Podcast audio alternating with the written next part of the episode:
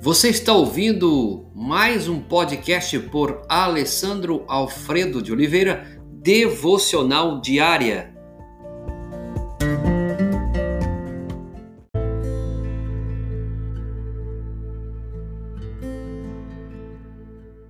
Primeiro Samuel, capítulo 4, versos 5 e 13.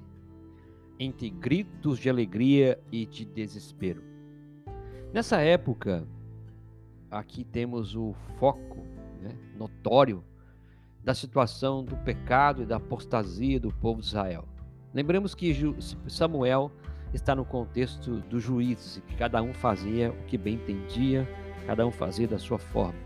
Nós temos nela então apostasia, servidão e livramento. Aqui mostra a situação lastimável na época do povo de juízes. Nessa época, Israel resolvera sair em guerra contra os filisteus, mas a primeira investida não deu certo. Morreram 4 mil homens. Com tal derrota, Israel resolveu tomar outra posição. O versículo 3 diz isso. Vamos a Siló buscar a arca da aliança. Foi o que aconteceu. Buscaram a arca da aliança do Senhor.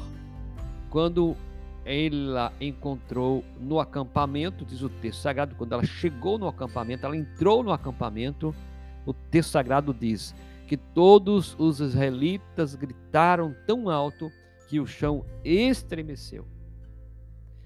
Aqui vemos que Israel foi a gritos de alegria, euforia, uma supostamente vitória antecipada. Mas para os filisteus, que ouviram os gritos, versículo 6 diz isso, de 1 Samuel capítulo 4, o que significa todo esse, todo esse grito no acampamento? E aí diz o versículo 7 que eles tiveram medo, os filisteus ficaram com medo. Veja, Israel perder a guerra, buscou a arca, crendo que a arca da aliança daria a vitória. A arca chegando, o povo grita, um grande alvoroço, o chão estremece, o seu inimigo, o seu inimigo, os filisteus, ouve aquele grito e fica com medo. O versículo 10 mostra o desfecho. Israel perde 30 mil homens de infantaria, cada homem, e cada um homem depois foge para sua casa. E a arca da aliança é tomada pelos filisteus. E os filhos de Eli morrem, Onfi e Finéias, cumprindo a promessa dita de Deus com o profeta Samuel contra a casa de Eli. O Benjamita então corre para trazer a notícia da derrota e o prejuízo da arca levado pelos seus inimigos. Após então o seu relato de tudo que houvera acontecido, a cidade começou a gritar, como diz o versículo 3. Agora gritos não de alegria, mas grito de medo, tristeza, decepção, a presença do Senhor se foi. Nossos inimigos venceram e levaram a arca. Veja o desfecho. Era gritos de alegria pela arca que havia chegado.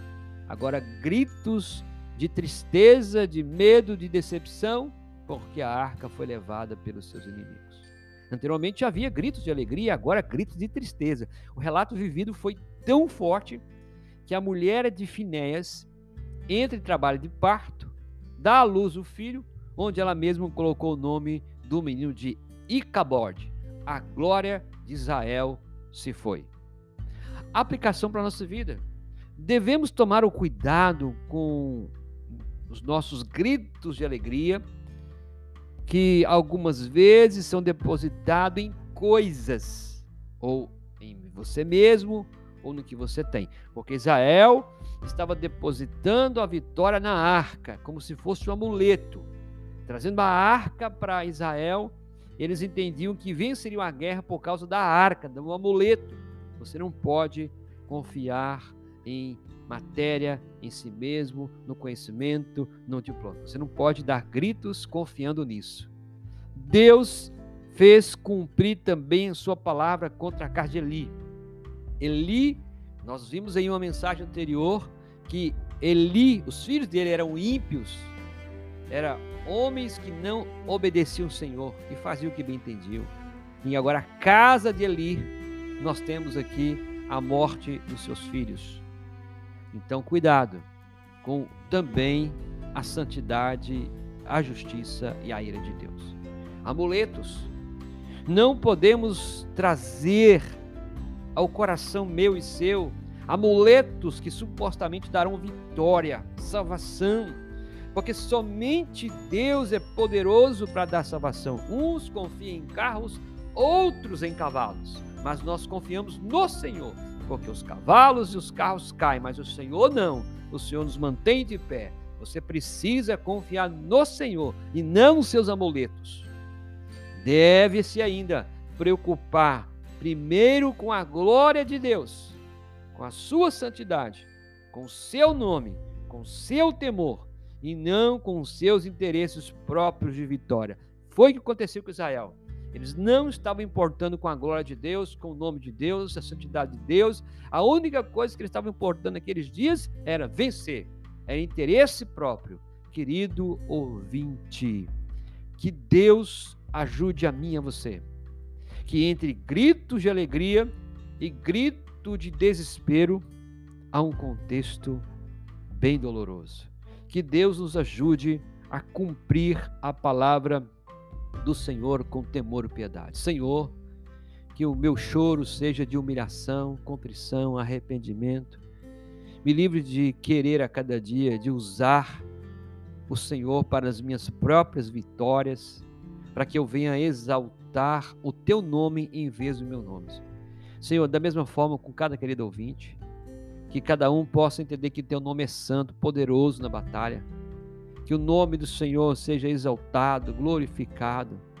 Que primeiro seja o grito de humilhação, de boca no pó, para depois, Senhor, um grito de celebração pela boa mão do Senhor que nos deu graça e misericórdia. Ajuda nesse tempo, em nome de Jesus. Amém.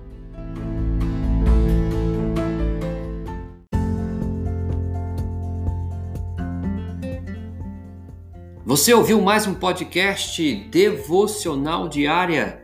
Se isso trouxe bênção para a sua vida, abençoe outras pessoas compartilhando esse podcast.